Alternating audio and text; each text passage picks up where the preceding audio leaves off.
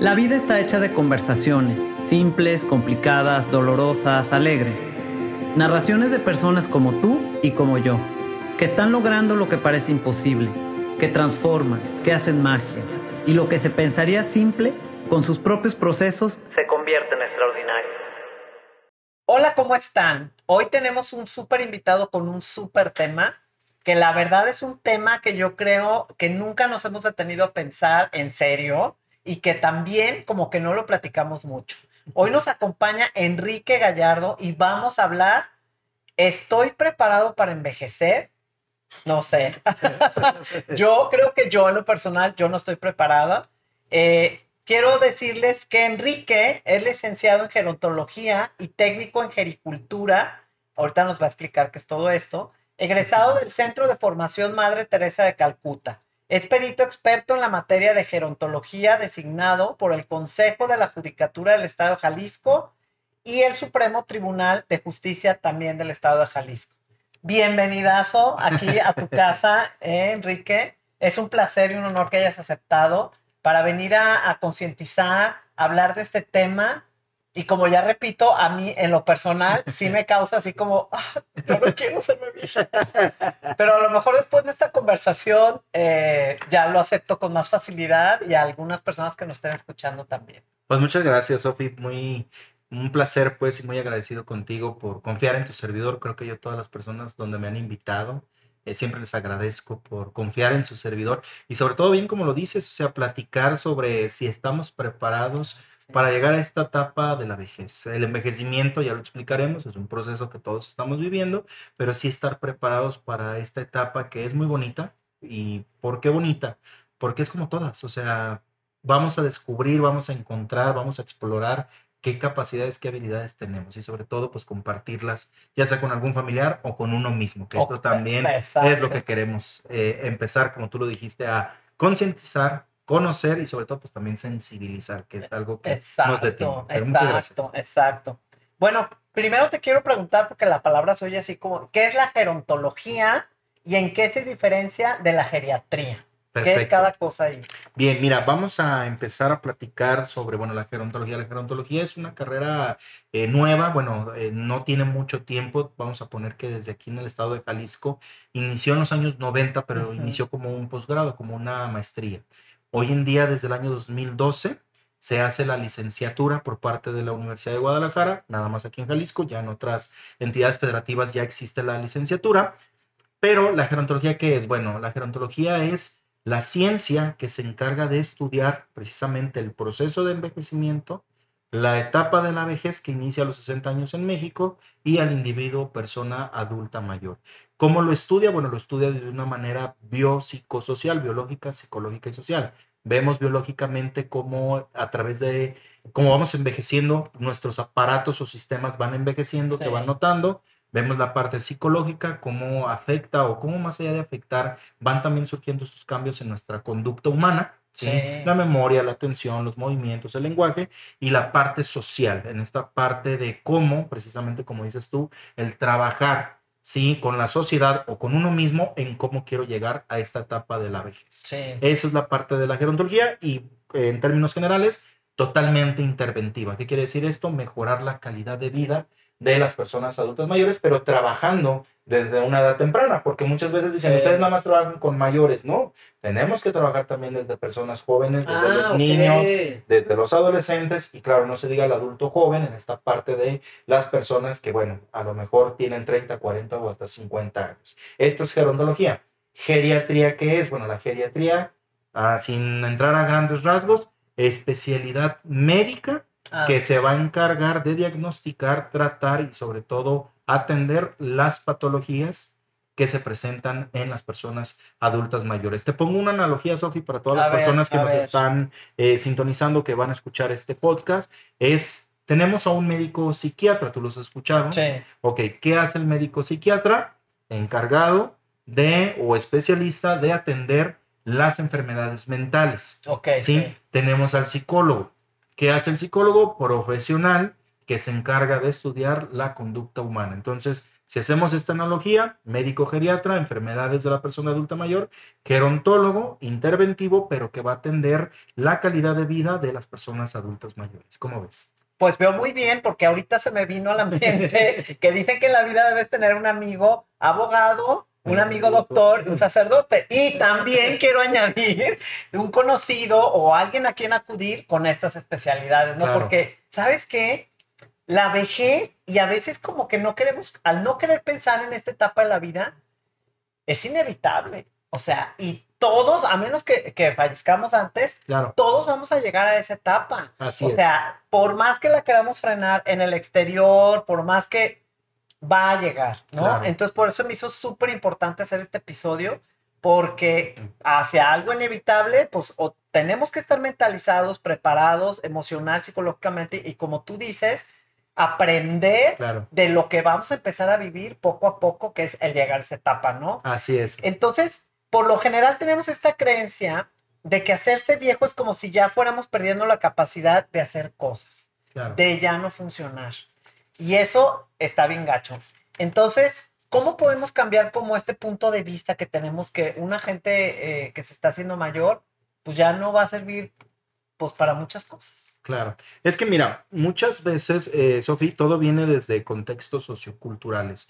Mira, lamentablemente en México eh, hay una idea igual, sin entrar a grandes eh, detalles, donde vemos a la persona adulta mayor, como tú lo, lo mencionaste, como una carga, como un estorbo, como de ya no voy a ser este, funcional, ya soy inservible, ya pasó mi etapa, ya pasó mi tiempo, este, ya no tengo edad para eso.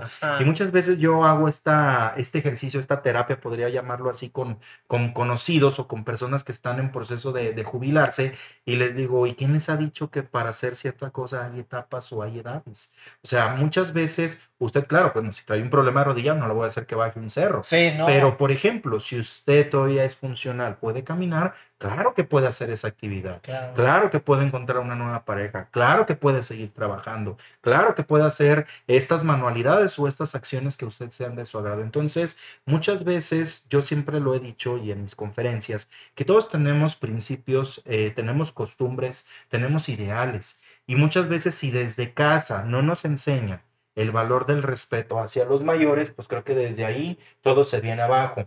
Y lamentablemente, Sofi, también en las empresas, pues no se da esta capacitación o estos temas de conocimiento de decir, bueno, tú vas a envejecer, vas a trabajar en esta empresa del puesto que tú quieras, de entrenador, de conferencista, de jefe, de lo que tú quieras, de lo que tú quieras, pero ¿qué va a pasar después de que ya cumplas tu tiempo y a lo mejor tengas que dejar el cargo?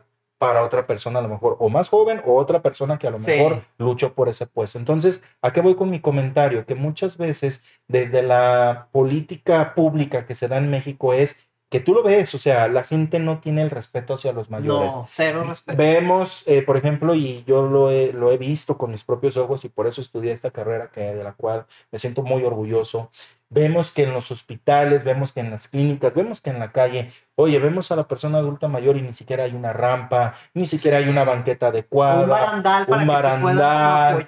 Vemos que en las clínicas, en los hospitales, por ejemplo, las personas van solas, el elevador no funciona y tiene que ir a recabar una firma. Entonces, todo esto, imagínate, Sofi, pues es un problema ya social, pero que muchas veces también nos han vendido esta idea de que ya eres mayor, ya no eres funcional. Y ya no te tomo en cuenta, o sea, ya no importa. Tus, ideas son, para allá. tus ideas son charras, como mucha gente lo dice, tus ideas son viejas, tus ideas, cuando muchas veces hay personas que como dicen, México es un país libre de expresión, debemos de escuchar esos ideales. Claro, se pueden respetar o se deben de respetar, pero igual a lo mejor no se comparten, pero por lo menos escuchamos la voz de una persona. Entonces, esto que tú mencionas es algo que yo lo notaba también desde los mismos medios de comunicación hace mucho, y no me dejarás mentir, espero no meter gol, eh, había un, un, programa de, de estos de, de, unos payasos en, en, Canal 4. Ah, ya sé, sí. y, y, estos cuates hacían que la abuelita fea, y, y fíjate, en un programa de niños, o sea, familiar, que la abuelita fea, que la abuelita no sé qué, pues no sé quién en ese tiempo, porque te estoy hablando ya de hace 15 años, alguien levantó una queja y fíjate, como obra de, ahora sí, de magia, al día siguiente ya no salió la señora ni tampoco salió, digamos, esa escena. Entonces, yo lo que le decía a la gente, como muchas veces también en estos programas informativos, pues empiezan a vender la idea de que la persona adulta mayor es, fea, tiene fea, fea, exactamente, es fea, se duerme todo el tiempo, es sucia, exactamente, es enojona, es terca. terca. Entonces, muchas veces por eso, hoy en día tu servidor y a la par con muchos eh, especialistas que, bueno, se han dedicado a trabajar, pues es esto, cambiar la cultura del envejecimiento de la persona adulta mayor, pero algo muy importante, Sofi, tener en cuenta que todos vamos para allá. Exacto. Y que el día de mañana, cuando menos nos lo esperemos, pues puede ser que tu mamá, tu papá, tu abuelito, tu conocido, tu esposo, lo que sea, va a ser una persona adulta mayor. Entonces, ¿cómo cambiar ahora sí? Bueno, de toda esta introducción, ¿cómo cambiar? Yo siempre he dicho, pues conocer a la persona en primera. En segunda, debemos de saber cómo llamarlos correctamente, que a lo mejor ahorita ya me lo vas a preguntar. Y tercera, cómo también, Sofi, podemos interactuar con ellos y hacerlos íntegros a la sociedad. Porque también, por ejemplo, yo vuelvo a este ejemplo, yo no puedo llegar a lo mejor con un señor que a lo mejor no le gusta, un ejemplo, el fútbol, y yo quiera llevarlo a un partido de fútbol, pues o sea, pues si es algo que no le agrada, va a estar de mala. O, ¿no? Así es. Voy con una señora y pues imagínate, a lo mejor voy con una señora y a lo mejor ella nunca le ha gustado, no sé, a lo mejor el tejer o el bordar y la quiero llevar a fuerzas a eso, pues, pues tampoco. O sea, tenemos que saber cuáles son las cosas que le agradan a nuestra persona adulta mayor, pero ojo, también lo, lo recalco mucho. Nosotros mismos, Sofi, ¿qué nos gusta? ¿Qué queremos? Y cómo queremos también llegar a esta etapa y cómo queremos envejecer. Irnos conociendo, ¿verdad? Irnos conociendo, ir sabiendo así este, cómo es nuestra personalidad, qué, qué, disfrutamos hacer, qué no, ¿verdad? así es. Que nos mantiene activo. A mí se me parte el corazón porque yo sí he escuchado en varias partes, ya sea en noticieros, en el periódico, etcétera. La gente, por ejemplo, no, no entiendo, me cuesta mucho trabajo entender, aunque no juzgo, porque cada quien tiene su historia de vida. Claro estas personas que meten a los adultos mayores a los asilos y ahí los dejan abandonados. O sea, ¿qué pasa con estas personas que las dejan abandonadas, pero porque ya nadie va ni a pagar la cuota que, que, cobra el asilo o el lugar? Se me, se me parte el corazón de pensar en este, en este viejito, en esta persona indefenso, sin dinero, o sea, ¿qué hacen los asilos con esas, esas gentes? ¿O cómo se les puede ayudar? ¿O, cómo podemos concientizar que eso no se hace? Sí, fíjate que hoy, en día se ha trabajado mucho de, la mano en esta parte del abandono, ¿sí? De la omisión de cuidados. Esto que tú comentas, bueno, hay de todo tipo de asilos, desde los públicos hasta los particulares, pero hoy en día, Sofía, se ha estado pidiendo que haya un tutor o un responsable. O antes, así te lo puedo asegurar, eh, era nomás traigo a mi papá, traigo al señor, ahorita vengo, voy a un mandado y ya se olvidaban de, la persona. Y esta parte de los asilos también no daba como, ahora sí, la exigencia de decir, ah, este, déjeme su credencial, su INE, déjeme algún teléfono. exactamente, déjeme algo garantía de que usted tiene que volver porque tiene que regresar, o sea, tiene que volver. Entonces, esta parte que tú dices, eh, hoy en día se ha estado, te digo, trabajando mucho de la mano de que ya los mismos asilos o las dependencias que brinden algún cuidado, porque hay una norma oficial mexicana, que es la 031, que nos habla precisamente de la atención a personas adultas mayores en situación ya sea de calle o en situación de riesgos vulnerables, así se llama la norma oficial mexicana. ¿Y qué dice? Bueno, a grandes rasgos la norma oficial mexicana es que toda persona familiar que tenga una persona adulta mayor en un asilo o en una institución que brinde este servicio, tiene que tener, sí, tiene que tener, sí, por lo menos registrado ya sea su INE, su CURP y hasta creo que hoy ya están pidiendo lo que es la constancia fiscal, una, ah, algo que algo compruebe, el RFC que tiene ingreso y que sobre todo pues es su familiar. Claro, puede haber castigos, eh, hay sanciones, hay códigos civiles, hay códigos penales, pero muchas veces, Sofía, aquí lo que yo recomiendo es que, por ejemplo, si usted es una persona que tiene a su papá, su mamá enferma, que igual no lo puede atender, pero hay posibilidad de llevarlo a un asilo, llévelo. Esto te iba a preguntar, ¿qué tan bueno es? Sí. Porque hay un tabú muy grande con el tema de los asilos. Así es. O sea, está esta idea generalizada, este punto de vista de que un asilo es lo peor. O sea, para empezar. O sea, si tú me preguntas a mí, ¿a ti te gustaría que te mandaran?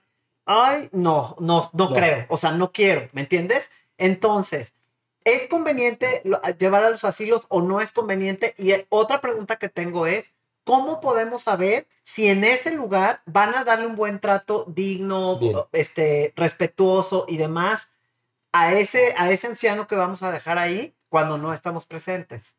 O sea, que nos des unos tips como para saber si ese lugar lo están tratando bien. Y la otra pregunta es, ¿qué tan bueno es para el anciano dejarlo en un asilo o no dejarlo en el asilo o, qué hacemos? O ok, bien hay que considerar mucho, Sofi, primero hacer una valoración geriátrica integral. Esta valoración geriátrica integral nos va a dar, es la herramienta, pues, de cualquier personal, ya sea geriatra o gerontólogo, una herramienta para cuantificar las necesidades o problemas que puede presentar la persona.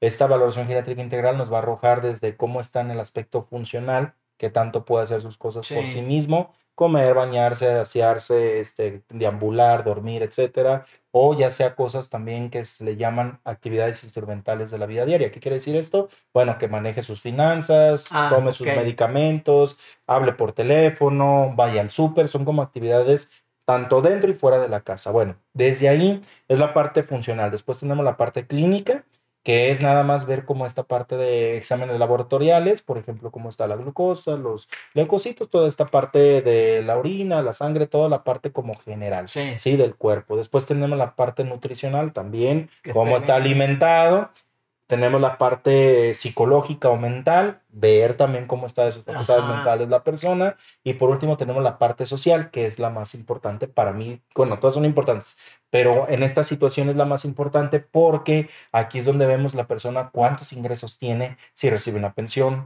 si a lo mejor recibe ayuda del gobierno, si a lo mejor tiene algún negocio. Bueno, él tiene su dinero y por eso él está optando por irse a lo mejor a un lugar de estos y que se puede hacer. Es cuando, cuando el anciano está tomando por decisión propia de irse ahí. Y que puede, Sofi, él voluntariamente decir, yo me voy, o que a través de mi pensión se pague el asilo, pero quiero estar en ese lugar porque ahí me van a atender mejor. Okay. ¿Cuáles son las recomendaciones, como tú me lo pediste en este momento, para saber si es bueno el lugar o no? Ahí les va, para todos los que nos están escuchando. Una, conocer primero el lugar antes de ingresar a la persona. ¿Qué tengo que conocer del lugar? Bueno, que tenga infraestructura adecuada, que esté limpio, que esté en una buena zona también, pues no lo vamos a llevar, a, digamos, de pues dos, tres horas de distancia, ¿no? O sea, que esté en una buena zona.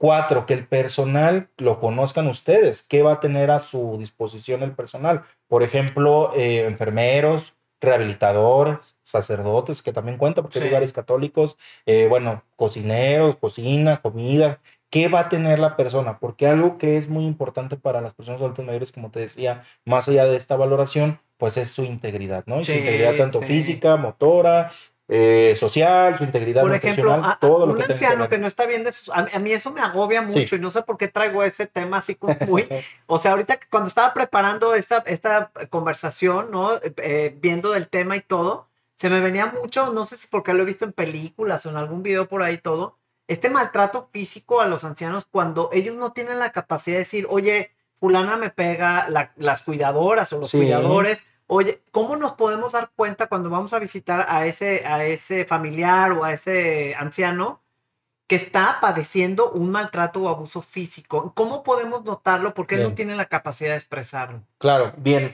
físicamente, bueno, así como lo hablas, el maltrato va considerado como esta acción o omisión, tanto repetida o única a veces, o frecuentemente, perdón, o sea, este es el maltrato, sí, acción única o repetida, sí, puede ser en una sola ocasión o repetida en varias ocasiones. Y aquí hay varios, eh, cinco tipos de maltrato, Sofía, hay, tú lo dijiste, físico, que es cuando hay como golpes, empujones, pellizcos, todo lo que tenga de esta integridad.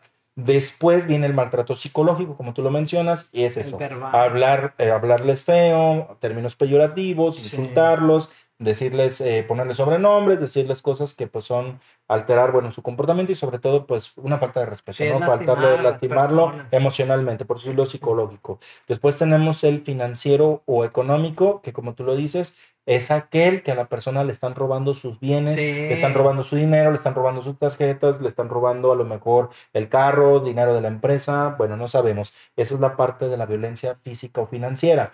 Después tenemos la negligencia, que es esto como tú lo dices, si sabes que él requiere cuidados 24/7, que quiere cambiarse, que quiere bañarse, que hay que cambiarle el pañal, que hay que asearlo, no me toca a mí, yo no le entro a esto y lo dejamos ahí días, horas, Ay, sí. meses, entonces eso es una negligencia porque es una omisión. O que tiene cita médica o tiene cita a tal lado y no lo llevo, eso es una omisión y se considera como negligencia. Y el abuso sexual, que sin entrar a grandes Ay, rasgos, sí. como de violaciones y esto, Sí. es más bien como el difundir fotos, por ejemplo, pues ya sea desnudos, hacer mal uso de ellas y pues también burlarnos. Terrible. ¿Cómo nos damos cuenta? Mira, nos damos cuenta por esta, hay como una escala que se llama, bueno, de maltrato, pero esta escala nos da como cinco parámetros, Sofi, para detectar si la persona está siendo violentada o no. La primera, tú sabes cuál puede ser, la negación, Sí. que te dice, no, yo no, mi hijo, mi cuidadora es muy buena y estoy totalmente muy bien cuidada por ella. Ah, sí. Y resulta que la ves y trae un golpe aquí, trae raspones acá, Ah. trae la misma ropa sucia, no está aseada o simplemente la persona entra como en una, vamos, como en un nerviosismo de que volteando para un lado, volteando para otro o no sabe qué O sea, tú en tu experiencia has Claro. descubierto, o sea, Claro, y por eso sí te has desde, dado cuenta. desde los peritajes, Sofi, desde ahí es como nuestra primer labor. Después la segunda, pues obviamente ya vemos que piensan que es temporal y piensan que la persona, tanto cuidadora o quien la está violentando, puede ser la cuidadora o el mismo familiar, ah, es que estuvo de malas hoy, hoy le fue mal, eh, le acaban de hablar este, de tal lado. Ah, como disculpando. Como, exactamente, como, como ahora sí cubriéndolo, ¿no? Sí. No, es temporal, él, él no, no me hace nada. Él, por, él me maltrató esta ocasión, pero porque tuvo un mal día. Entonces, desde, Yo lo ahí, entiendo y... desde ahí vemos esta parte que está Sí. haciendo como un encubrimiento. Después, la tercera es tener miedo a represalias Ah, a represalias a que la persona que la está cuidando, pues ya no le brinde ese cuidado, o que si es la persona que le está dando el apoyo económico, físico, todo lo que tenga que ver, pues diga, ¿sabes qué? Ya no, porque pues me vas a, a denunciar Sí. y ya no tomo este rol de cuidador. Después, aunado a esto, tienen miedo que también vaya a la cárcel o sea, ahora sí o sea sancionado. Entonces dicen, ¿cómo voy a denunciar a mi cuidadora o a mi hija? Porque pues es mi Sí. hija y no, no quiero que vaya a la cárcel. Entonces es como este temor que se da. El quinto, como ya lo hemos escuchado y por eso agradezco tu espacio, es de que no se sabe a dónde acudir. Ajá. Y Pues eso te iba a preguntar, cuando te das cuenta Sí. o, o descubres que está sucediendo, ¿qué, qué haces? O sea, ¿con quién vas? ¿Dónde Claro. denuncias? ¿Se castiga o no se castiga? O sea, ¿sí se hace justicia? Sí, sí se hace justicia. Y aquí en el estado de Jalisco, bueno, estamos aquí en Jalisco, hay tres dependencias que los pueden ayudar actualmente, Sofi, porque ahorita te voy a platicar otra cosa que ya se está reformando. Sí. Está la Procuraduría Social del Estado de Jalisco, que esa es la única que se va a ayudar. No es, no es 100% de atención a adulto mayor, o sea, es Procura- Procuraduría Social del Estado de Jalisco, ayuda o asesora a todo ciudadano mexicano, desde los niños, desde las mujeres, todo, porque todo es ciudadano mexicano, tenemos el derecho, está en nuestra Carta Magna, de tener derecho a la asesoría legal gratuita. O sea, todo el mundo tenemos derecho a un abogado, ¿sí? O a la defensa. Entonces es la Procuraduría Social. Después está el DIF. El DIF, que es el Desarrollo Integral de la Familia, ese va a ser la investigación para ver si es cierto que la persona está siendo violentada o no. Ahí te podré decir que ellos van, acuden, pero lamentablemente se va todo para atrás o se echa todo para atrás, porque ya cuando detectan toda la misma persona dice, sí, sí me violentan, pero no quiero levantar cargos. Ay, no. Entonces, ante la misma voluntad de la persona o respeto hacia la persona, pues no se levanta ningún cargo. Sí. Entonces, esa es la parte del DIF. Y ya, digamos que el 911, que es la Fiscalía General del Estado de Jalisco, la policía, pues es nada más cuando ya vemos que si hay una situación muy grave, podríamos poner un ejemplo que están en la calle, están golpeando a un señor, una riña o algo, pues es cuando tenemos que hablar para que llegue la policía y pues sea como el primer respondiente. Ajá. Entonces, se hace justicia. ¿Cuáles son como las sanciones que puede haber aquí en el estado de Jalisco? Porque estamos aquí en Jalisco. Sí. Bueno, eh, está un código, está, bueno, está el Código Civil del Estado de Jalisco, el que todo nos rige, ciudadano pues, jalisciense, y hay un código, hay un artículo, perdón, que es el 436, si no me equivoco, que habla sobre la obligación que tienen los hijos para brindarle los alimentos a los papás. Ah, o sea, hay Sí, una obligación. hay una obligación, sí. Ah, Y ahí dice claramente, Sofi, dice lo siguiente, que cuando las personas lleguen a una edad senil, que en este caso en Jalisco y en México es a los 60 años, pero tengan imposibilidad de ingresos o de trabajar, los hijos están obligados a darles A los alimento. 70 años es súper súper jóvenes. Así es. A los 60. a los 60, pero ya decíamos, por imposibilidad de trabajar o de ingreso. Ah, ok. Porque hay personas que, oiga, pues tengo doble pensión y quiero más. No, discúlpeme, pues pues no. ahí sí, la verdad, hasta la misma Sí. ley te dice, no, No, o sea, no cuelgue, no, no se ya, cuelgue, está bueno de exactamente. caja, pero no tan ancho. Exactamente, Sí, exactamente. no. Y ahí lo único que a lo mejor se pudiera exigir, pues es la atención de los hijos. Sí. De decir, ah, bueno, sí te atiendo, te llevo, pero bajo tu misma pensión. Pero así que tú digas, tengo doble pensión y a todos mis hijos Y les quiero que me den más, no. No, la verdad no. Ajá. Entonces, es así como se maneja. Pero, por ejemplo, los alimentos como tal o desde el área jurídica, ¿qué significa? Bueno, que a la persona le tienes que dar precisamente desde la comida, le debes de dar vestimenta, le debes de dar este, gastos médicos o, o atención médica, esparcimiento y pues no se diga también los gastos de servicio. Si está en su casa, pues hay que pagar la luz, hay que pagar el agua, tú sabes, ¿no? Hasta el mismo internet, todo lo que lleva, ¿no? Lo que conlleva el gas, etcétera. Pero si está en un asilo, pues lo mismo.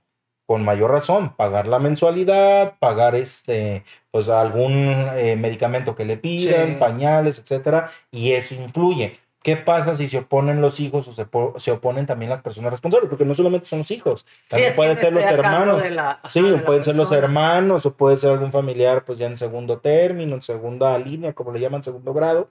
Pues bueno, ¿qué pasa? Hay un código penal en el estado de Jalisco donde en su artículo 186 marca que la persona que tenga la obligación de cuidar a una persona adulta mayor, enfermo o una persona con discapacidad, eh, teniendo la obligación de cuidarlos, va a ser sancionado de un año a cuatro años de prisión. Entonces, para que vea toda la gente que sí hay leyes, Sí. hay que acercarse con los especialistas y sobre todo pues estar evitando todo este tipo de maltrato, violencia y sobre todo que a las personas adultas mayores pues hoy en día ya no se les conoce como grupos vulnerables, hoy en día ya les modificaron el nombre como grupos prioritarios. Ah, mira Entonces, qué diferencia. exactamente, entonces- esto también va cambiando los conceptos. Así es lo que te, es lo que te iba a decir desde Claro, un principio, el cambiar la concientización de que no sea como una lástima o una carga, porque Ajá. tú escuchabas grupos vulnerables, ¿no? Las Ay, pues pobrecito. con discapacidad, O sea, exactamente. Vas disminuyendo la persona, Exactamente. y no se vale. Exactamente, discapacidad y luego que mujeres embarazadas y luego que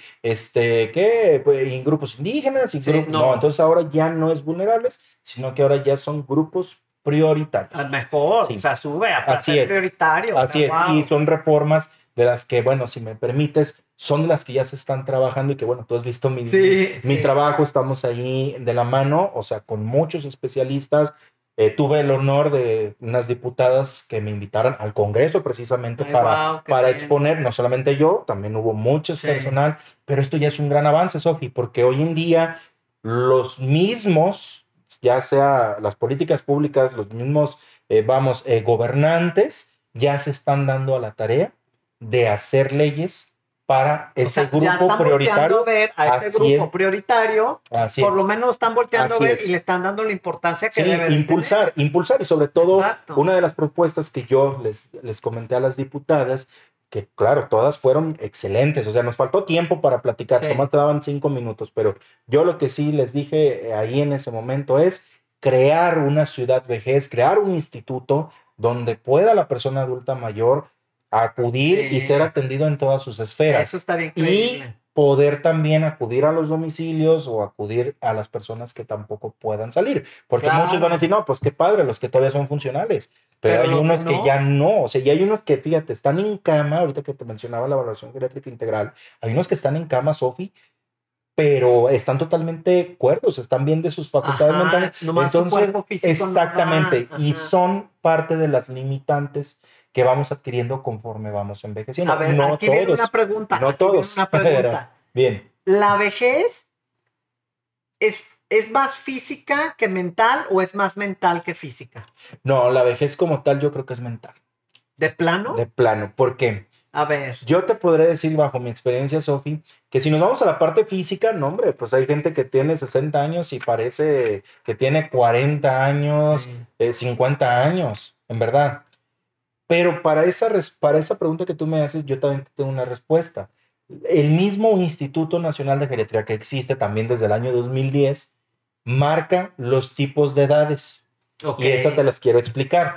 Los tipos de edades son cuatro. Es cronológica, biológica, psicológica y social. La cronológica es nuestra fecha de nacimiento, el día que tú naciste. Cada a partir de ahí. Yo cumplo, pues cumplo años, ¿no? Cada primero, yo cumplo primero de julio, primero de julio, cada primero de julio es mi cumpleaños.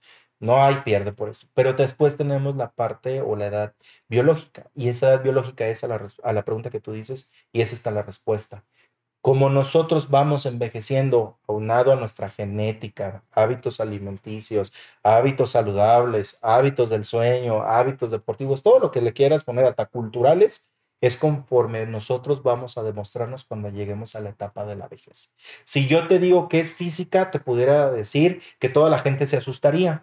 ¿Por qué? Porque diría, ya tengo arrugas, ya se me cayó el pelo, ya no puedo caminar, ya tengo problema aquí, ya me duele la rodilla. Entonces, a veces por eso es la respuesta que es más mental, porque muchas veces al pensar en la vejez es una etapa y muchas veces las personas se quedan con esta idea de que sí, voy a llegar a esta etapa, pero ya no voy a poder hacer estas cosas. Entonces, yo invito a que todos trabajemos en todo esto que he estado mencionando y que claro, ustedes se sientan activos, productivos, íntegros, porque después de este tipo de edades, ya decíamos, está la biológica, vemos también la edad psicológica que viene aunado a los comportamientos o a las conductas, Y estas conductas o comportamientos, cualquier persona lo puede tener. Mira, conforme uno va envejeciendo, Sofi, hay momentos en donde tú ya no toleras el tráfico. Sí, no. No toleras el calor. Yo ya estoy entrando en la etapa que ya el bebé llorando aquí en el restaurante, ya no lo no estoy toleras, Mira, no toleras, te voy a ser honesto, ¿eh? No toleras el estar en un lugar con mucha gente, y te lo puedo asegurar, te engentas. Te engentas, o con la música muy fuerte Así Es. Entonces, ¿tú, ¿tú crees que eso es normal en todos? No, cada persona lo puede demostrar a su criterio y te va a poder decir, yo apenas que pude salir, me está gustando este ruido, perfecto, eres bienvenido. Por eso es tu edad psicológica, cómo es tu conducta, tu comportamiento. O sea que si yo ya me molesta en un restaurante la música de fondo alta, ¿Ya me estoy haciendo más viejita? No, no. ¿Mentalmente? No, no tanto mentalmente, pero ya no estás tolerando ciertas acciones que a lo mejor a ti de joven o que a lo mejor a ti... Sí, no, ni cuenta me daba. Ni cuenta te dabas. Entonces, por, por, eso el mismo instituto clasifica este tipo de edades para poder identificarte. Entonces, si ya tenemos esta parte psicológica, ahora viene la última, que es la edad social. Y esta edad social, a esto voy. ¿Qué te gusta hacer a ti dentro de tu entorno. Por ejemplo, pues ahorita puedo describir, estamos aquí cerca, hay un parque, hay un templo, hay áreas verdes, no hay tráfico, a lo mejor se escucha el tren en la noche, pero eso ya es eh, durante el día. Entonces tú misma vas a ir identificando cuál es tu entorno, Sofi, cuál es tu entorno, qué me gusta, qué hago, a lo mejor hoy dormir todo el día, a lo mejor mañana salir a la calle, hacer ejercicio, pasear al perro. Entonces tú tienes que ir identificando, pero muchas veces en esta parte de la vejez, yo siempre lo he dicho que es más mental que física. ¿Por qué? Porque volvemos a lo mismo. Yo que me ha tocado atender a muchas personas, y es más, te voy a poner un, ejemplo, a ver si Un claro ejemplo. Nada más date cuenta cuando fue la vacunación anti-COVID. Sí. ¿Cuánta gente que tú viste ahí formada, que era población adulta mayor, viste que sí pareciera que tenía 60 años? No, pues. Dime, nada más, o sea, dime en los medios, dime en las redes, gente que tenía 100 años y estaba caminando, sí, salía totalmente bien. Sí, perfecto. 100 años, 103 años. Entonces, imagínate, si yo te digo, no, pues la vejez es física, para que tengan cuidado, ¿eh? a los 60 años ya este, van a empezar. Que no. 60, yo dije, no, yo tengo 56, me siento como sabes, de 20. Y, y sabes por qué? ¿Y sabes por qué? Porque también hay algo que se llama precisamente un deterioro o declive. Y esto es desde la parte de nosotros, los gerontólogos, como lo vemos. Deterioro, todos lo estamos pasando, Sofía. El deterioro es, se va desgastando. Es como la, la, biología física de que por la célula ya está, ahí está. Es un deterioro, es un deterioro. O sea, claro. Es un deterioro. Y a partir de los 35 años en adelante, podemos empezar a tener cambios en nuestro cuerpo empezamos a ver, ya no podemos ver bien, que es una presbicia, vamos perdiendo eh, la audición, puede ser una hipoacusia o una presbiacusia, podemos eh, ir perdiendo el cabello, la energía vamos encogiendo nuestro cuerpo. Claro, no estoy diciendo que vas a encoger 10 centímetros, pero pueden ser 2, 3 centímetros y desde ahí súmale a todos los cambios que nuestro cuerpo va sumando. Más todo esto tiene que ver también tu calidad de vida. Y decimos, pues bueno, si fumas, si tomas, eh, si no haces ejercicio, si comes mucha... A ver, o sea, o sea, sí hay que cuidarse. claro. O sea, desde jóvenes. Por O sea, eso- todo tiene que ver, es como se va como acumulando y Así todo. es. Y entonces eso tiene mucho que ver, Así es. digo, como para hacer conciencia de qué, qué, qué comemos, qué va nuestro organismo, ¿no? Este, cómo lo ejercitamos el cuerpo. Híjole, sí, es que eso está bien cañón. O sea, tenemos Pero- que estar bien conscientes. Sí, pero es que lo que te digo, gracias a tu espacio y a esta oportunidad que te, que te das de entrevistarme, es para que precisamente Exacto. esta exacto. información llegue a más personas. Mira, eh, yo lo comparto, me ha tocado dar pláticas a, a jubilados y en proceso de jubilación. Sí. Y fíjate cómo son los polos opuestos. Los que están en proceso de jubilación, muy contentos porque dicen, ya no quiero saber nada de la empresa. Y ahora que los que están jubilados y que me ha tocado dar últimamente ya jubilados, extrañan. Y hoy me llamó la atención porque me acordé de un señor que decía, eh, yo quiero volver a trabajar ya después de 10, 15 años jubilado. ¿Pero por qué? Porque sé que todavía puedo dar más y todo. Efectivamente, puedes dar más, puedes trabajar otra vez, pero yo la única pregunta que le, que le haría a él, ¿está dispuesto a seguir levantándose temprano? El horario de llegar checada, el estrés de trabajo, porque no me imagino que de los 15 años que lleva jubilado sea ahora el trabajo igual. No. O sea, entonces no, a ser son más- situaciones, retador. son situaciones que por eso, como te digo, no, las empresas no se han enseñado en dar capacitaciones para que digan, por lo menos me voy a jubilar, bueno, voy a trabajar, voy a cumplir un periodo, ¿qué puedo hacer? Porque lamentablemente las personas se llegan a jubilar, Sofi, y al año, dos, tres años, Por- ya fallecieron por una depresión. Pues es que ahí viene mi pregunta. ¿Qué tan conveniente es la jubilación? O sea, ¿es buena la jubi- jubilarte o no? Porque yo desde mi punto de vista, yo pienso que entre más tiempo dures trabajando, más va a estar tu mente funcionando mejor, tu cuerpo, tu esto de levántate, ve, trabaja, estas rutinas. Siento que te mantienen como con esta energía y esto, en lugar de irte a tu casa y te vas como apagando, apagando, es mi punto de vista. Por eso te pregunto, ¿qué tan conveniente es realmente anhelar y tener la jubilación o mejor estirar la liga y trabajar lo más que puedas? No, fíjate que desde ahí vuelvo al, mismo tema. Muchas veces vamos adquiriendo limitantes. A lo mejor si alguien no la adquiere, pues felicidades, está viviendo pues un proceso de envejecimiento saludable, sano. Pero es, volvemos al mismo tema, el chip que nos están inculcando. Trabaja más tiempo, trabaja en la oficina, eh, quédate horas extras porque sé que vas a estar ocupado. Mucha gente, Sofi, ha hecho eso que tú has mencionado y ha muerto de infartos, ha muerto también de Ah, una sea, diabetes, te afecta mal descompensada. Exactamente. Todos dicen, por eso decíamos al principio de este podcast, de es que ya no soy servible, ya me voy a morir, Sí. no quiero ser una carga. Pero hay muchas actividades que tú puedes hacer.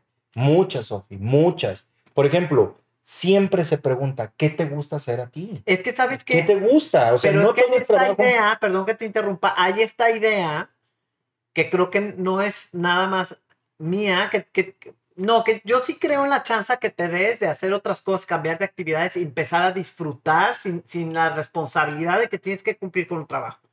Pero hay esta idea generalizada de que si tú no tienes un trabajo, ya no estás como generando a la sociedad o como generando a tu familia o como ya empiezas a ser un poco como obsoleto, como pues no hace nada. Aunque yo me vaya a hacer caminatas al cerro, aunque yo me ponga, la gente en, en su mente, las personas, dicen, no, pues ya no hace nada, ya no trabaja.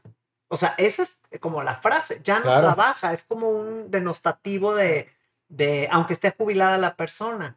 ¿Qué nos puedes decir al respecto como para cambiar ese pensamiento y como para darle la vuelta a este tema de, de la jubilación que en realidad se vale? Claro, ¿no? y es que lo, lo has dicho perfectamente.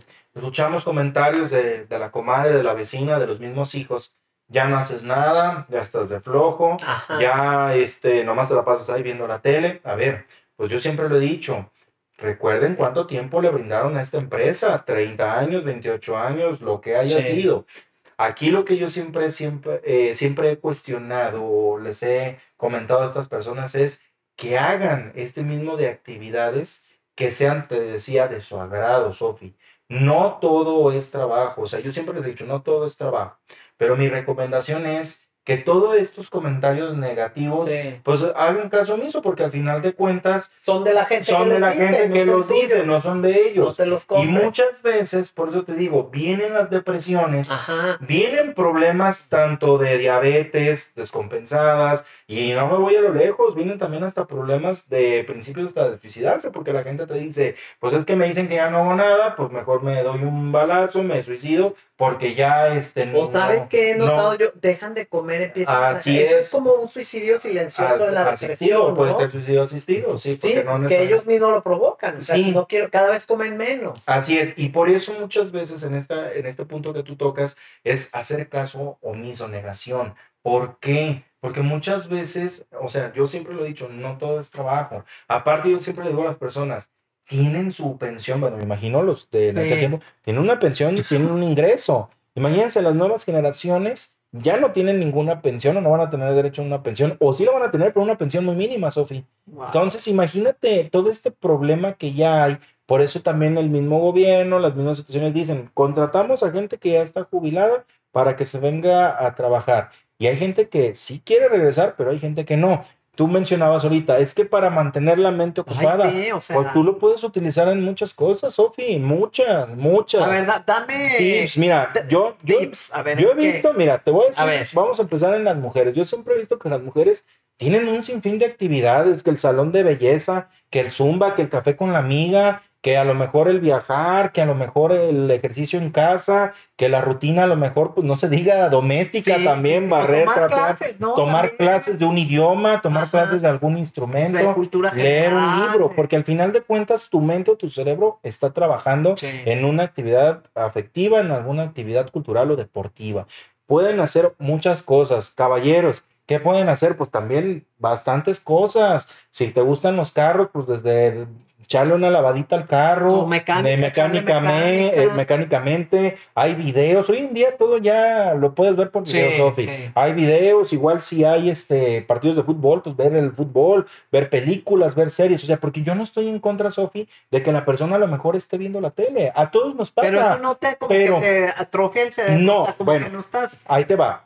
Si tú lo vas a ver toda la semana, Sí. las- casi parte de todo el Porque día, las gente que 12 sí horas, si lo hace, sí. se atrofia el cerebro. Ajá. Se atrofia el cerebro. ¿Verdad? No, y los músculos, claro. sí, todo, los pues músculos, ahí nomás los músculos, comida y todo, pues no hay una ni buena digestión ni Sí. circulación sanguínea. Exacto. Entonces, son actividades y que, créeme, no me dejarán mentir los, los colegas psicólogos o los especialistas en psicología que hasta a ti mismo te preguntan, ¿qué te gusta hacer? Y luego diario la pregunta, trabajar, ¿no? Pues eso no, No, es, no, eso un no, gusto. no es un gusto, es una obligación, Sí. es una actividad de tu vida diaria. Pero cuando a ti te dicen, ¿qué te gusta hacer aparte de trabajar? Pues ya te podré decir, pues ver fútbol, dormir un Pintar. rato, pintar, dibujar, colorear, más platicar, jugar ajedrez, jugar lotería, jugar baraja, dominó. Hay muchas cosas que hacer, Sofi, pero lamentablemente vuelvo a lo mismo. Nos han vendido este chip y a muchas personas Sí. Que, ah, es que tengo que trabajar, es que tengo que hacer más tiempo. Mira, a mí me ha tocado ver personas que ahora que, que se jubilan, eh, me, ha- me han dicho cosas hasta muy sabias y te la comparto. A ver. A mí me tocó una señora que se jubiló y dijo, yo me jubilé, claro, eh, por dos razones. Una, porque mi salud ya me estaba, ahora sí, cobrando factura. Yo soy diabética, hipertensa, me cuido, pero yo ya no, ya no podía aguantar tanta levantada porque, ¿sabe? Me, me sentía Sí. cansada. Dice, y en segunda, agradezco haberme jubilado porque ahora yo ya puedo compartir, puedo ir a lo mejor a una asociación O civil, puedo ir al templo, tiempo. exactamente. Ajá, y algo que me dijo muy cierto y me gustó es que dijo, puedo disfrutar también a mis nietos en alguna ocasión o puedo disfrutar también a mis hijos que ya son grandes, fíjate, la señora ya Sí. son grandes y claro, puedo convivir con ellos o a lo mejor alguna situación. Y así sucesivamente. Entonces, aquí la recomendación y ahora sí en, en esta conclusión es hacer un plan de vida, Sofi, porque muchas veces también, Eso es si nosotros punto. no hacemos un plan de vida en cada una de nuestras etapas de la vida, pues al rato ya cuando estemos en una situación va a ser más complicado. Desde niño te dicen, ¿qué quieres ser de grande? Pues ahora, ya que soy grande, ¿Qué más quiero ser de Sí, de niño. viejito? No. No, ¿Sí? no, si no, no tanto decirlo así, pero ¿qué quiero aprender o qué quiero O ser? cómo más de- quiero vivir etapa? Exactamente. Más bien ese tipo de preguntas. Así ¿no? es. Y ahí es donde tú mismo vas a ir haciendo, a lo mejor viajar, a lo mejor comprarme un carro, divorciarme, casarme, juntarme, lo que sea.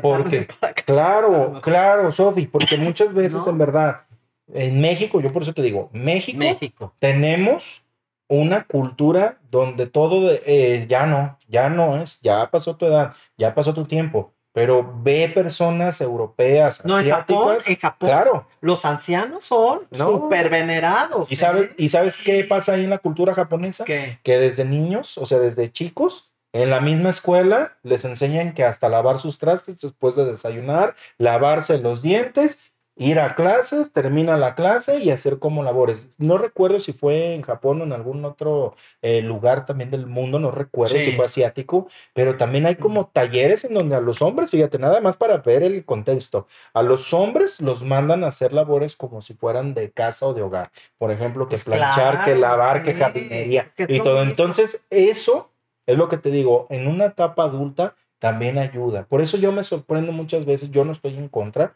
yo a las personas, pues también es mi profesión, yo soy ético en el sentido de que si me dicen, yo quiero seguir trabajando, adelante, pero el día de mañana la misma eh, parte física es la que te cobra factura. Y en verdad, Sofi, con gente que yo he O sea, tú lo has visto que sí. Sí, sí, por eso te digo. porque yo hubiera pensado me, lo Me sorprende. Sí, es que tú lo dices de una forma, sí me mantiene más activo, a lo mejor tengo. Pero imagínate, Sofi, que a lo mejor tú ya tienes, yo te lo pongo así fácil, y a toda la amable audiencia. Tú ya tienes tu pensión cada mes. Sí. Tú ya tienes tu pensión, nunca te falla porque es tu empresa, pero tú estás dormida y de repente estás a gusto y a lo mejor está lloviendo, hay mucho aire, hay mucho frío. Ay, qué rico. Ok, me estoy durmiendo, así es. Se me antojó. Imagínate y de repente, córrele, levántate porque tienes que ir a checar. Y si no llegaste a tiempo, ya te descontaron los estímulos, ya te pusieron falta. Entonces, imagínate, yo siempre lo he dicho, el mismo estrés de trasladarte al trabajo, el tráfico que hoy en día en Guadalajara es insoportable. Entonces, yo digo, de estar en una zona de confort saludable, porque estás en tu tiempo y en tu espacio, a irte a estresar o a irte a colapsar a un tráfico o a estar con el pendiente o el estrés de que tienes que llegar. Entonces yo lo pondría más como el darte el permiso. De conocerte a ti misma. De conocerte a ti misma y darte el permiso también de disfrutar esta libertad que te da una jubilación. Así es. Y disfrutarla. Claro. Verla en el, en el punto positivo de decir, ay, qué delicia que me puedo quedar en esta lluviecita en mi cama y no levantarme para nada si decido hacerlo así. No, y sobre ese todo. día o ese momento. Sí, claro, y, son, y en verdad, dependiendo del cargo, función que tengan, pues estar desde tu casa, por ejemplo, hacerte el platillo que tú quieres, desayunar lo que tú quieres, salir a la hora que tú quieres. Eh, por ejemplo, hay gente que emprende negocios, Sofi, eh, vende cosas, se dedica ahora a los catálogos, se dedica a la venta de, de pues no sé, de, de, comida. pero tú eres dueño a mí me, me gusta, exactamente, a mí me ha gustado mucho porque esta es la palabra precisamente dueño de tu tiempo. Exacto. Si ya fuiste a lo mejor, y va a sonar a lo mejor, pues no fuerte, pero sí lo puedo decir, ya fuiste esclavo del tiempo de la empresa, pero muy noble que te dio, porque sí, dedicaste tiempo. Claro. Ahora sé dueño de, tu tiempo, de tu tiempo y de tu persona. Y sobre todo también el poderlo compartir. Créeme que hoy en día muchas personas jubiladas que me ha tocado ya entrevistar o platicar todo, no se arrepienten de haber, de haber trabajado, o sea, de estar jubilados. Sí te puedo decir que hay más personas muy mínimas, pero yo he visto más en varones, no en mujeres. Los varones. Por, por esta ideología también. Exactamente. Que el hombre tiene que trabajar. Ahí pone su valor. Exactamente. En el trabajo. Contexto cultural y un poquito de machismo de que no, el hombre tiene que estar fuerte. exactamente. Cuando muchas veces también, me incluyo, los varones sí, tendremos fuerza, lo que sea, pero también nos vamos acabando y se va desgastando. Y te lo digo porque yo que he trabajado con personas que ya están a punto de jubilarse de repente dicen, ya estoy cansado, en verdad ya no puedo. O sea, y no es que hagamos su trabajo, pero tú notas, o sea, tú notas, y no por mala onda, pues también lo vas a dejar abajo al compañero, pero él mismo te dice, oye, ¿cómo le hago aquí? ¿Sabes qué? Ya no puedo. Oye, me, se me dificulta más este, la computadora. Entonces, ahí es cuando yo digo, qué envidia de la buena, ya casi te vas para jubilarte. Sí, Qué y ellos mismos a veces te dicen, lamentablemente a ustedes no les va a tocar. Entonces, es lo que te digo, creo que es concientización, sensibilizarnos pero sí, Sofía, empezarlo a trabajar, porque también a lo mejor muchos dirán, ah, pues es que es muy fácil, a lo mejor la situación, la, la economía y todo, pero al final de cuentas, si tú eres jubilado o, o, tienes este proceso de jubilación, pues creo que vas a recibir la, la pensión. Si a lo mejor piensan que les descuentan algo, puede ser a lo mejor algún estímulo o algo, pero pues bueno, eso ya son como O- criterios de empresas. O si no eres jubilado, por ejemplo, en, en mi caso, yo no estoy en una empresa, porque yo, mi empresa fue mi casa o es mi casa. Así es.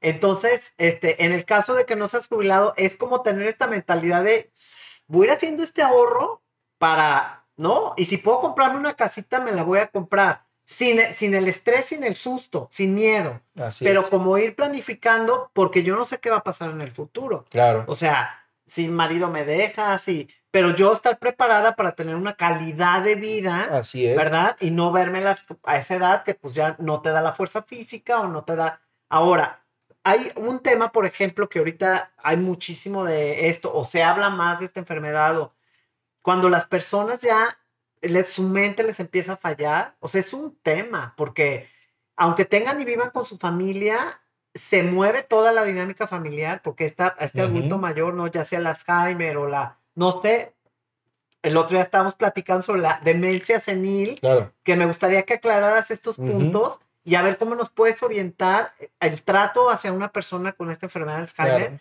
Si hay, cabe la posibilidad como de evitar un poquito o atrasar un poquito la llegada de esta enfermedad, si va a llegar, nadie sabemos si nos va a llegar, pero ¿qué podemos hacer ahorita que estamos bien, que estamos fuertes, que nuestra mente funciona, como para llegar de la mejor manera en un caso de esos? Claro, bien, bueno, pues es aclarar que es una enfermedad, bueno, la, eh, como el, Alzheimer, el Alzheimer ajá. es una enfermedad que actualmente desde el año 1903, eh, que se descubre por este médico psiquiatra Lois Alzheimer, eh, pues no tiene, no se sabe por qué da. O sea, él la descubre, pero no se sabe por qué da. Y fíjate un dato muy interesante como tú lo mencionas, Sofi. Esta primer paciente que él diagnostica, a Lois, eh, perdón, eh, August Dieter, August Dieter, así se llamaba la Sí. Fue una paciente muy joven, de 49 años, que Guau. al detectar estos comportamientos de que alguien la seguía y de que su esposo, bueno, era infiel, toda esta parte, que quería que los hijos no la querían, los niños pequeños, pues este médico Alois Alzheimer, pues declara o determina que es una enfermedad de los olvidos. Entonces, le da esta enfermedad a esta persona a los 49 años y a los 52 años fallece. Entonces, date la idea de que fue una enfermedad que no es característico de las personas adultas mayores. Exacto. Después, es ese es el primera como definición. Después viene el término demencia. Bueno, la demencia es un trastorno neurodegenerativo que va a afectar las funciones cerebrales. Nuestras funciones cerebrales son cuatro. Tenemos la memoria, tenemos la capacidad para hablar, tenemos la capacidad para reconocer objetos y la última, bueno, la capacidad también de los movimientos. Entonces, la demencia como tal, pues es esto, el trastorno neurodegenerativo que va a ir afectando nuestras eh, funciones ejecutivas, estas cuatro que te mencioné. Entonces, ¿a qué voy con esto? Muchas veces se daba o se decía en aquellos tiempos que la demencia solamente daba en personas adultas mayores. Ajá. Por eso el término demencia senil. Senil, Por eso decían, eh, la persona adulta mayor, demencia senil, porque daba en personas eh, mayores. Entonces, hoy en día ya se comprobó, ya hay estudios que ha dado en personas jóvenes, ¿sí? Eh, hubo un último caso, el más reciente, en, en un adolescente de 20 años ¿De veras? de 20 años, sí, que fue en China. Y fíjate, todos se preocupaban, decían, pues, ¿por qué tan joven? sí, algo? sí, claro. Pues al hacerse los estudios, resulta que, que la persona, bueno, este adolescente, este joven, pues empezó a tener los mismos eh, comportamientos. Iba a la escuela, se salía de clase, llegaba a la escuela, se luego no retiraba, sabía no que- sabía dónde estaba, en dónde se encontraba. Entonces, desde ahí empezaron los médicos, bueno, de aquel país a detectar o lo diagnosticaron con Alzheimer. Entonces, hoy en día, demencia senil no es el término correcto, es un término que sí se utilizó, lo aclaro, sí se utilizó, pero ahora más bien es ya demencia, pero saber qué tipo de demencia es. o Demencia sea, de ahí ya, ya como una especialidad. se por especifica. Exactamente, Ok. una espe- especificarlo. Por ejemplo, demencia tipo Alzheimer, demencia tipo Parkinson, demencia Ah, tipo vascular. Es como si escucháramos la palabra cáncer. Pues sí, cáncer. ¿Pero cáncer de qué? ¿O dónde? ¿En Ok. dónde? Exactamente. Entonces, nombre y apellido. Entonces, el término como tal demencia senil para todos los que nos están escuchando ya no existe. Si usted conoce algún médico, algún profesionista que siga de- denominando, diagnosticando ese término, pues la verdad, disculpa que lo diga, pues huyan, porque prácticamente no pues, está es- informado. no o está sea, actualizado y sobre todo pues no es un término correcto. ¿Cuál es el término? Ya decíamos correcto, demencia tipo tal o ya en términos científicos o de así de investigaciones, Sofi, trastorno neurocognitivo mayor. ¿Y cómo se trata a una persona? ¿Cómo, ¿Cómo se le habla? ¿Cómo se le cuida? ¿Cómo, ¿O es irremediable que lo tienes que internar? Mira, prácticamente eh, el Alzheimer, si ya hablamos de esta enfermedad, va por fases, ¿sí? Va por fases o estadios como se le conocen. La fase 1, pues prácticamente la persona todavía sabe a lo mejor su nombre, pero ya empieza eh, a olvidarse de ciertas cosas. Por ejemplo, qué comió, a lo mejor este, qué edad tiene, em, cómo se llaman, eh, por ejemplo, ciertas eh, ciudades, o así como olvidos muy mínimos, por ejemplo, o conductas que vas a ir tú detectando. Por ejemplo, en la cocina a lo mejor el cuchillo lo guardó en, en la alacena, no en el cajón de, de, donde va. A lo mejor la empieza a recolectar basura, o sea... Que no es distracción, porque a veces que trae uno tantas cosas en la cabeza. ¿Cómo es la diferencia de anda distraído porque trae 20 mil cosas en la cabeza o preocupaciones? Y, y que ya es la tendencia. ¿Cómo podemos? Ok, una distracción a todos nos ha pasado. Sí. Y la gran, ahora sí como dicen, lo que más nos puede detectar una distracción es esto. Que, por ejemplo, tú estás pensando en que tienes que pagar aquí, allá, deudas y todo, y no estás concentrado en que tienes que recoger a lo mejor los lentes, en que tienes que agarrar las llaves. Por eso mucha gente te dice de, de risa, es que yo diario seguido pierdo las llaves. Pues sí las pierdes, pero porque no estás concentrado en que tienes que salir a tal hora ¿Y dónde las dejaste, las dejaste. Pensando en otra Hay gente que te, a lo mejor también te ha tocado que te platiquen, Sofi, o a ti misma, que ¿dónde están las llaves? ¿Dónde están las llaves? Y las llaves las traes en la mano. No, ¿sabes qué me ha pasado o, en la bolsa. el coche, lo estaciono en los... Sí. Y no me acuerdo dónde lo estacioné y ando así con el control para que... Sí, con la alarma. Con la alarma. Entonces, me digo, eso es una distracción, ¿sí? Porque al final de cuentas, ¿qué estás? Estás buscando tu coche. Cuando ya no es una distracción, Ah, es cuando ya la persona en verdad no sabe. O sea, no sabe que llegó en coche, no sabe qué comió.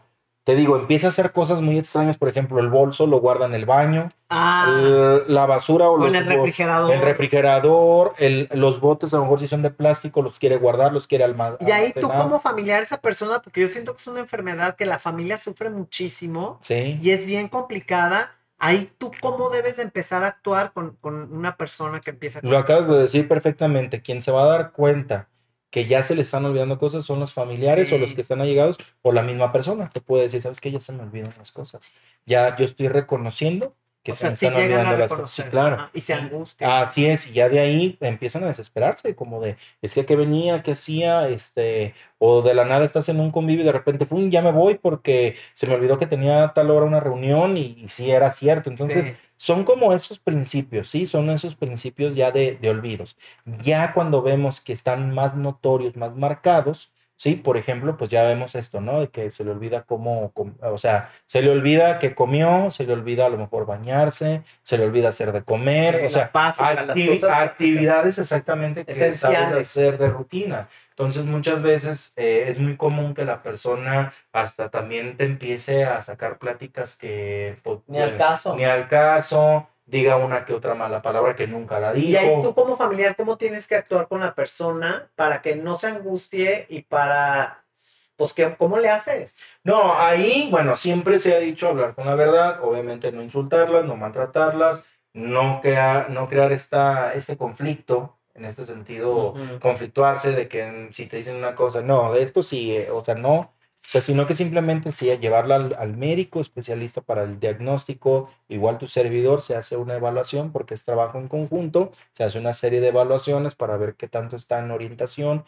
en espacio, en cálculo y sobre todo también, eh, bueno, en esta parte de la memoria, precisamente cómo, cómo, va, que es una herramienta, no porque la escala a lo mejor salga en, en términos bajos o en puntuación mínima, tenga que ver con, con, con, que ya tenga esta enfermedad, sino como tú decías, puede ser que esté presentando un duelo, un problema, una causa de fuerza mayor. Entonces, ¿qué debemos de hacer? Ya decíamos, identificar, comentarlo al especialista y ya con eso, pues bueno, empezar con el tratamiento para que estas personas tengan una buena calidad de vida, porque ya lo decíamos, es una enfermedad neurodegenerativa como lo es la diabetes, hipertensión, que son crónico-degenerativas, no se van a curar, pero sí podemos ayudar, eh, Sofi, a que el proceso o el progreso sea un poco más lento. Porque muchas veces hay personas que te dicen, es que la está invadiendo y de volada, sí, pero cada metabolismo y cada enfermedad va a reaccionar, va a reaccionar de diferente forma. ¿Cuál es la recomendación? Tú lo acabas de decir, entre más pronto detectemos y entre más atentos estemos a estos comportamientos y a su tratamiento, pues podemos, ojo, detener un poco el progreso, pero no curarlo. Porque hay gente que sí te dice, oiga, es que tienen, eh, expectativas de que se va a aliviar, que se va a curar, que células madres, que todo esto no, es, cierto. O sea, los mismos especialistas y las mismas eh, que se dedican a esto de células madres lo han dicho. Nos va a ayudar a que la enfermedad a lo mejor alentarla, alentarla, exactamente. No, o sea, hacer más lenta, sí, que sea un poco más lento el progreso. Y desde ahí, pues eso ya es una gran ventaja. Pero que alguien les diga, se va a curar, discúlpenme, no, existe todavía ni vacunas ni nada. Por eso hoy en día se han dado muchos avances, Sofi, para este tipo de enfermedades, pero yo lo que recomiendo es también, y es lo que me decías hace rato en una de las preguntas, ¿qué hacer cuando ya una persona está en una enfermedad ya avanzada y no la pueden cuidar? Recomendable acudir o llevarla ya a una institución. Por eso se dicen personas institucionalizadas. ¿Qué quiere decir esto? Internadas. Porque fíjate, me ha tocado gente que se siente mal. Es que creo que hicimos un mal al traernos a mi mamá aquí pero nosotros no podíamos cuidarlas, digo, porque se sienten sí, mal. por la culpa al contrario. la idea de que son, es, horrible los asilos y los lugares Al contrario, al contrario, ustedes hicieron la mejor opción porque ustedes no pueden estar con ella, no pueden estar con ella y ahora hay un lugar que le está dando esta atención 24/7 pues pues y que al final de cuentas si su mamá ya no los reconoce, pues es parte de su proceso de enfermedad, pues no es porque ella haya querido. Entonces, son muchas cosas que hoy en día han avanzado y que sobre todo, como te digo, a través de sus espacios, a través de tu servidor, a través de muchas pláticas, pues tratamos de concientizar y es nuestro objetivo, concientizar, sensibilizar y sobre todo también dar a conocer todos estos avances que hay en las personas adultas mayores o en, los, en estos temas de la vejez o envejecer. Ok, ¿cómo podemos perder el miedo a envejecer? Prácticamente creo que es... ¿Qué nos eh, aconsejas? Yo el consejo que siempre doy es una forma muy personal. El miedo, precisamente, pues como decíamos y como lo he aprendido también de los especialistas que me ha tocado entrevistar o me ha tocado, este, bueno, platicar con ellos, es una, pues conocerte a ti mismo, ojo. Dos, por ejemplo, el tener la empatía con alguna persona adulta mayor que tú tengas. Eso es bien importante. sí, tu papá, tu mamá, tu abuelito, tu abuelita, tu vecino, tu compañero de trabajo. Tres, comprender y entender que todos vamos para allá, que es una etapa que, si Dios no lo permite, bueno, los que somos católicos, si Dios no lo permite llegar, o el ser supremo en el que crean o tengan esta preferencia, pues tienen una, una creencia religiosa. Em, cuarto, pues bueno, el hacer cosas, insisto, yo siempre es lo que me toca hacer, promover el hacer cosas de tu agrado, ¿sí? Que disfrutes. Que disfrutes, que, estés, que estés en un trabajo, que estés en un lugar donde te sientas cómodo y si a lo mejor no estás cómodo, pues pedir tu cambio y si no, el tiempo que estés ahí, aprovechalo, vívelo, disfrútalo, gózalo, porque pues es prácticamente algo que, que, que va, o sea, que va a ayudar y que sobre todo a ti mismo te va a ayudar a crecer. Y por último, el quinto o uno de los más importantes, pues sobre todo también considerar que eh, hay muchas personas ya adultas mayores y que actualmente la sociedad como tal pues no tiene esta cultura de envejecimiento y tiene temor, pero al final de cuentas creo que el conocer, el escuchar este tipo de, entrevistas, el familiarizarnos, el estar al pendiente de, de, noticias o bueno, de este tipo de podcast, pues puede ayudar a cambiar nuestro chip y a cambiar nuestra visión hacia ellos. Ok. Conforme vamos envejeciendo, ¿se requiere de una reestructuración de la personalidad? Mm, pues, ¿en qué sentido? Puede ser desde la parte biológica, psicológica o social. ¿Cómo me yo, yo creo que, o sea, la pregunta va a que si hay que reestructurar nuestra, nuestra personalidad a nivel social, a nivel personal, o sea, tenemos que ir como acomodando nuestra personalidad conforme vamos envejeciendo, o sea, tener la conciencia de, por ejemplo, ay no, ya me cacho, o sea, súper necia en esto. A ver, voy a rebobinar y voy a tratar de, no estar tan neciando tanto, ¿no? O sea, si si es necesario hacer esto o lo dejamos fluir así, me estoy haciendo necia y pues me, que me aguanten y me hago necia. No, prácticamente, por eso decíamos, es importante hacer un, un plan de vida, pero también hacernos nosotros un autoconocimiento y una autocrítica. ¿Cómo me quiero ver? Mira, ¿a qué voy con este comentario, Sofi? Muchas veces hay personas que cuando tuvieron, pues, o cuando fueron niños, pues también fueron violentados de sus papás, me ha tocado ver gente que no se les dio como la oportunidad de estudiar Sí. o que el papá murió muy joven cuando ellos estaban chicos y eran 20 hermanos y él tuvo que sacar adelante a toda su familia. Bueno, te- muchas historias, ¿no?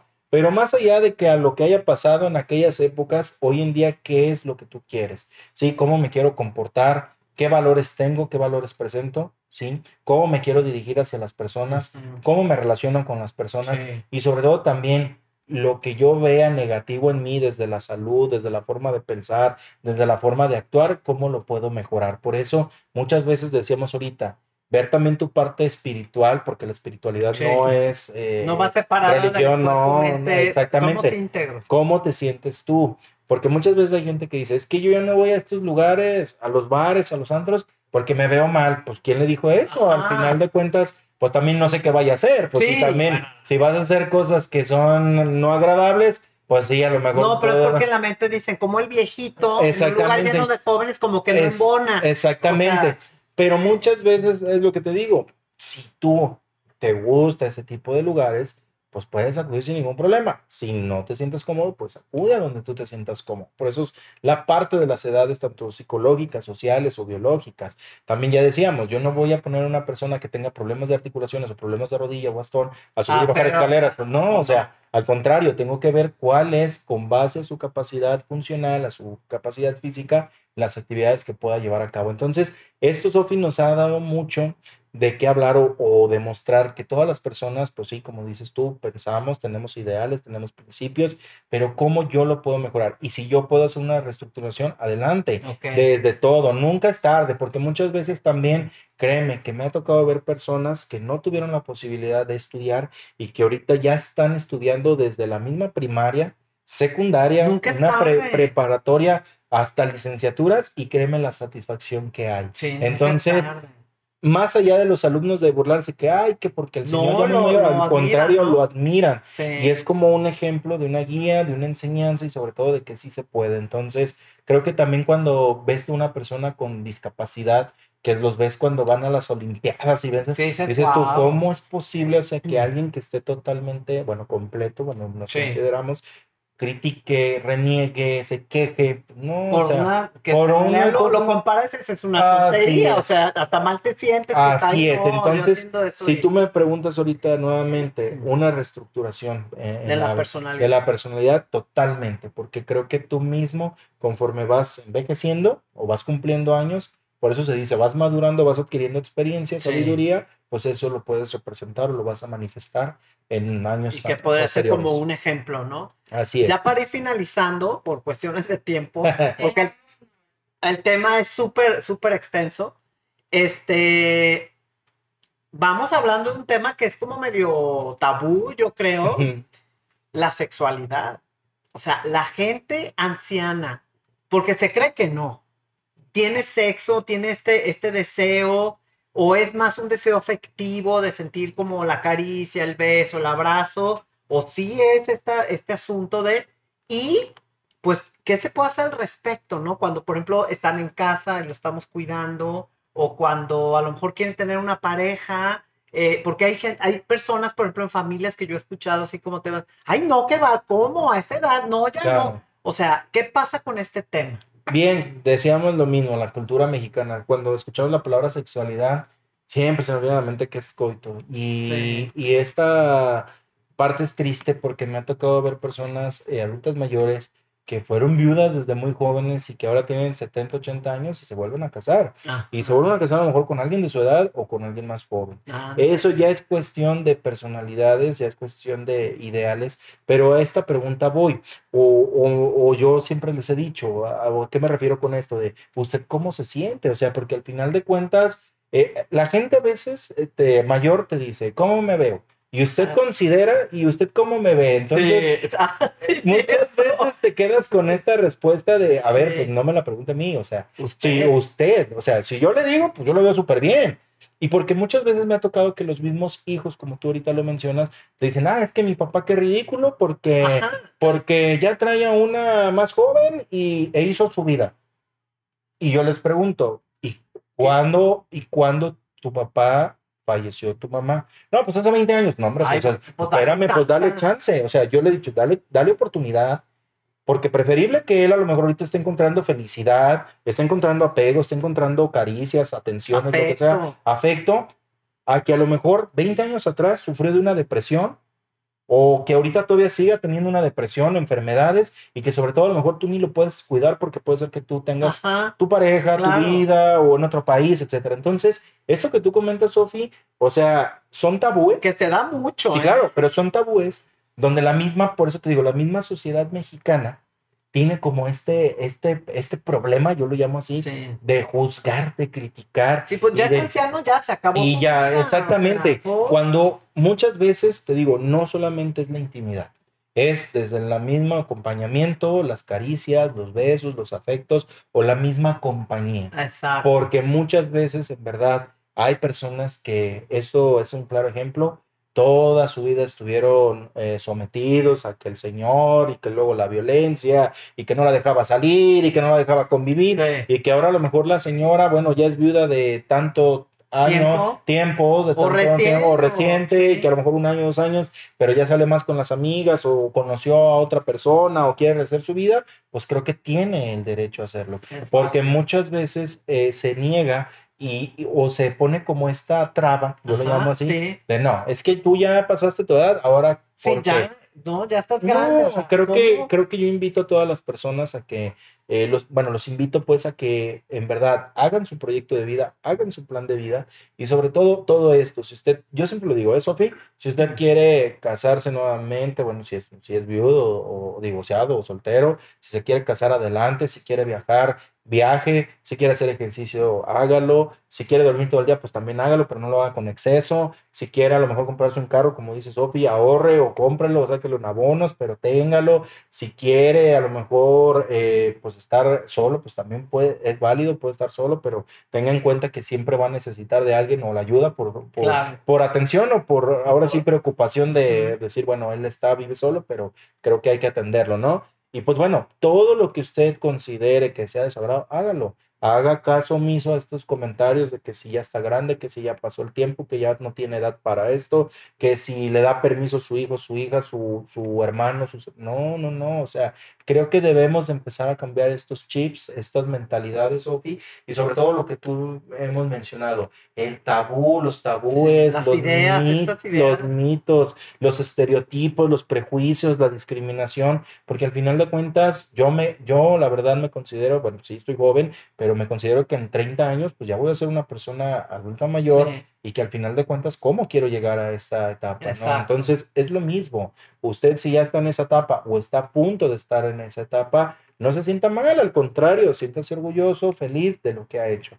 Y sobre todo también, pues acudir con especialistas, porque muchas veces no todo es médico, Sofi. Los Ajá, mismos psicólogos, Claro, se salud mental. Y la misma definición de salud es lo que te dice, estado de bienestar físico, mental, Emocional. emocional, donde precisamente tú vas a conocer, te vas a deshogar y por eso se llaman terapias. Entonces, creo que sí es válido que todos los que nos están escuchando hagan este ejercicio, cómo me veo en 20 años, en 30 años, en 10 años, en 5 años, y claro, ir corrigiendo, también como dices tú, si ya me estoy haciendo más necio, si ya me estoy O haciendo sea, si te cachas más irritante, Ajá, sí. pero, pero es que todos nos pasa, Sofi, pues ve hoy las generaciones más jóvenes cómo están.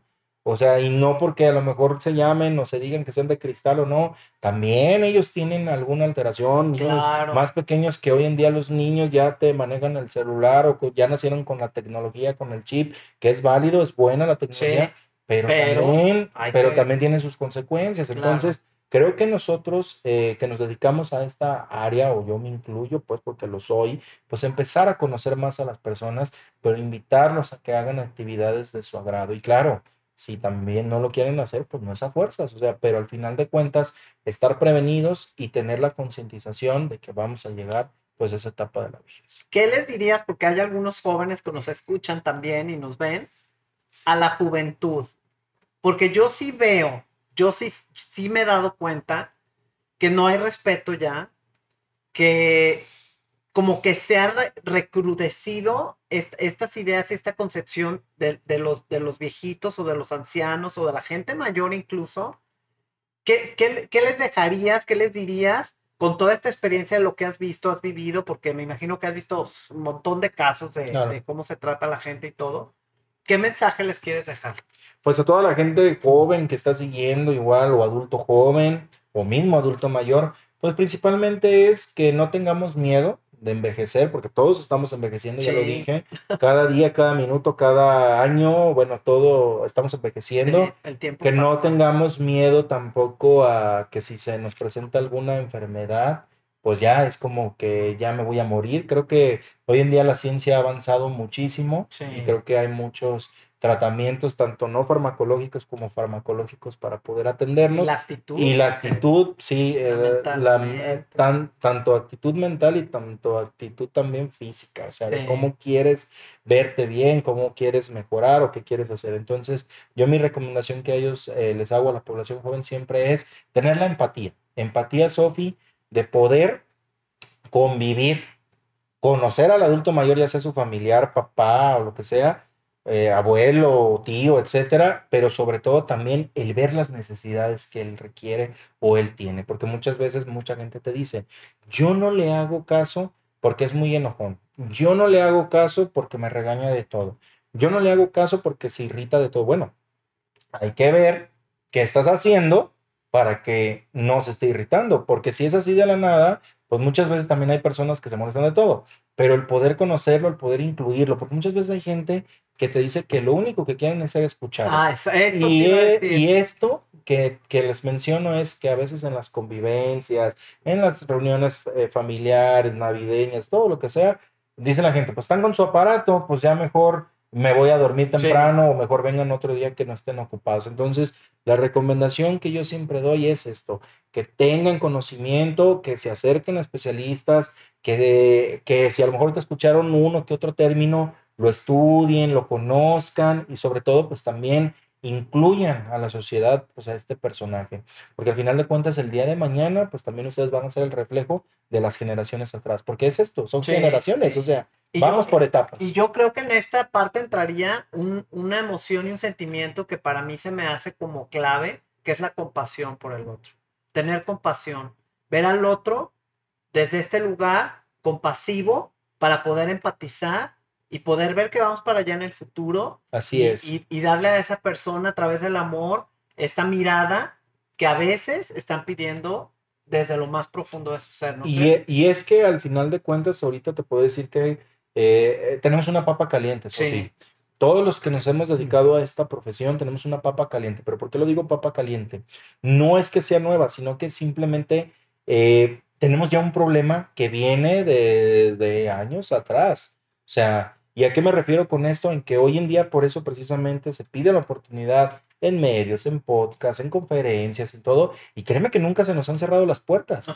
Porque al final de cuentas, todas las personas que nos contactan, es como tú, te incluyo, dicen, es que yo ya estoy cercano a esta etapa, pero lo hago para que precisamente la gente conozca y también me des estos tips o estos conocimientos para yo poder empezar a trabajar. Entonces, es lo mismo, o sea, es lo mismo. Y si tú te das una, una idea, Sofi, también, si todo lo relacionamos con la vejez o el envejecimiento.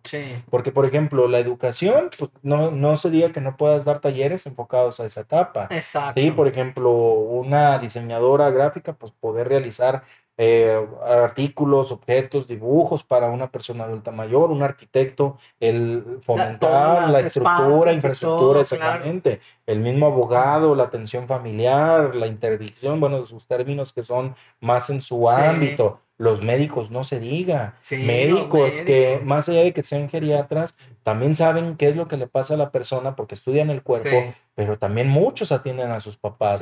Y no se diga, o sea, me voy a ir, pues me voy yendo, me voy yendo. Entonces, es un tema que nos da de mucho de qué abordar, Muchísimo. pero sí empezar, en mi conclusión, empezar a crear concientización de que es un proceso que nadie, nadie, Nadie nos vamos a a escapar. excepción que mueras, Sí, o sea, la por verdad, eso. Sí, a menos que fallezca. que pero- fallezcas, Pero, pero, vamos para allá. pero vas a estar en un determinado tiempo, claro, como persona adulta mayor. La pregunta es, ¿cómo quieres llegar? ¿Cómo quieres envejecer? Eso es Con individual. eso ya me dices. todo. Individual. Con eso me individual, todo.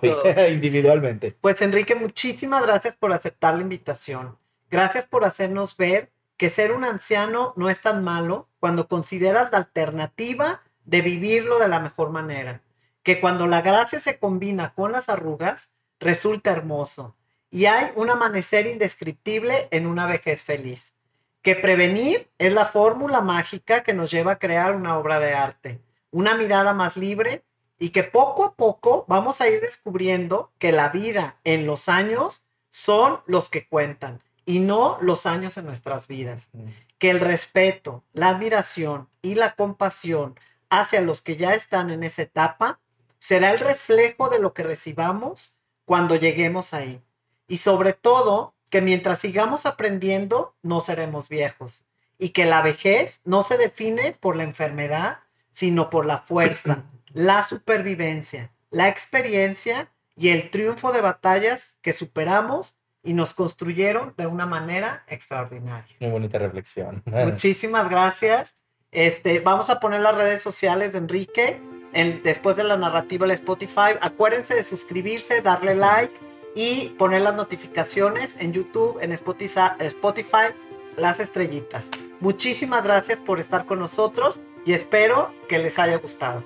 Gracias Enrique, aquí tienes tu casa. Muchas gracias, Sofi. Pues esperamos que no sea la primera ni última vez que nos invites. Claro que no. Y estamos ahí a la orden para todo lo que tengan duda, comentarios, sugerencias, queja, lo que sea. Con gusto lo podemos responder. Muchas gracias. Muchísimas gracias. ¿eh? Gracias, Sofi, de corazón. Gracias.